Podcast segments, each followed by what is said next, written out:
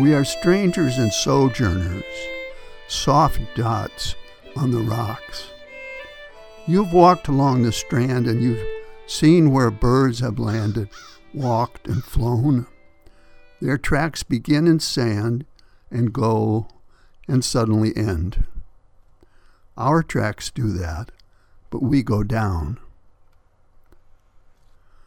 From Annie Dillard, Teaching a Stone to Talk. Hello everyone, I'm Rob McCall.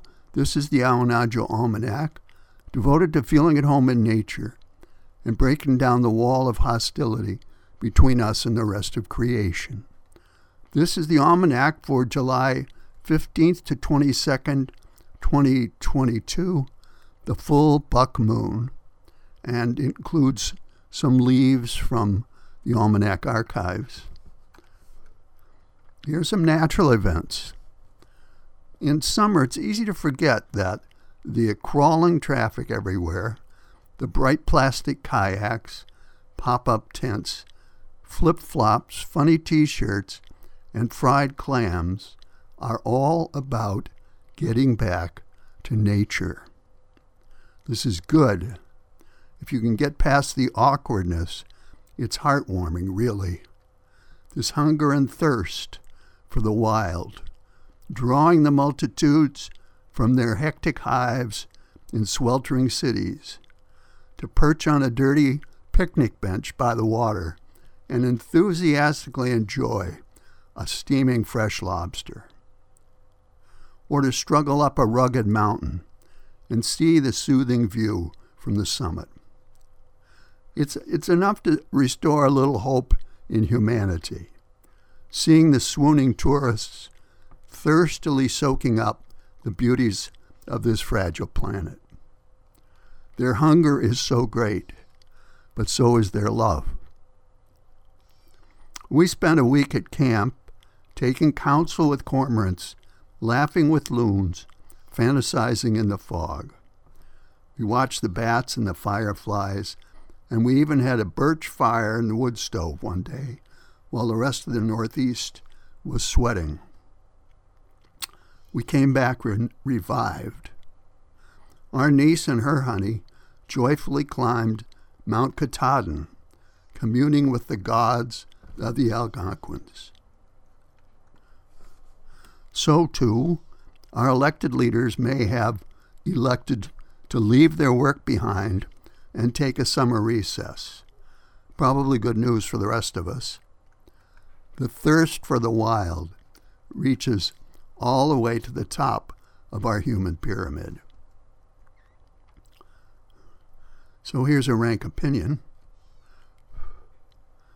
I hope that our leaders on their summer junkets will see the hard truth etched in the landscape they fly over, the humble homes of discouraged job seekers, the beached fishermen, the soup kitchens and food pantries, the migrant workers, the legions of homeless, the grand old American eagles searching for fish, just some good clean fish to eat.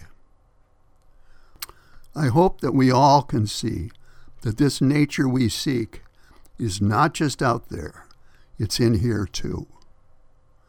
Who has not felt that the oil or chemicals or plastics pouring into the oceans is pouring into our own guts? Who has not felt that the changing climate is changing our souls? As without, so within. As for good or for ill, there's no out there anymore. And here's some wild speculation. Perhaps the greatest benefit of the growing World Wide Web will be in providing a sensory system for the whole planet, so that we can all feel the pain of any part and bring ourselves together to treat it, to heal it, and to prevent it from happening again. It's already happening with the Ukraine war. We cannot say any longer that we did not know. Now we know. We cannot be healed until the land, sea, and air together are healed. The hunger and the love for nature have been there all along, and now we have the knowledge too.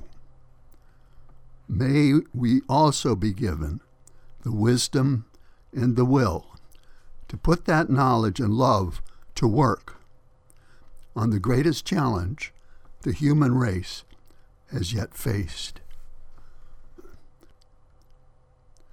And finally, a couple of seed pods to carry around with you this week.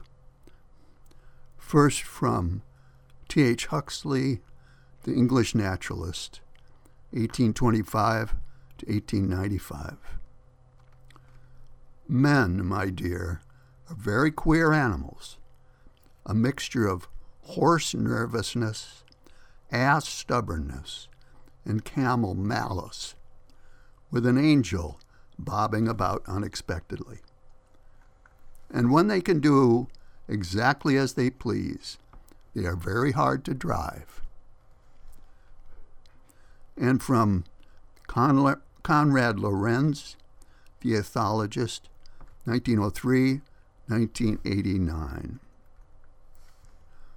Only that kind of love for animals is beautiful and edifying, which arises from the broader and more general love of the whole world of living creatures, a love whose most important and central feature must always be the love of mankind.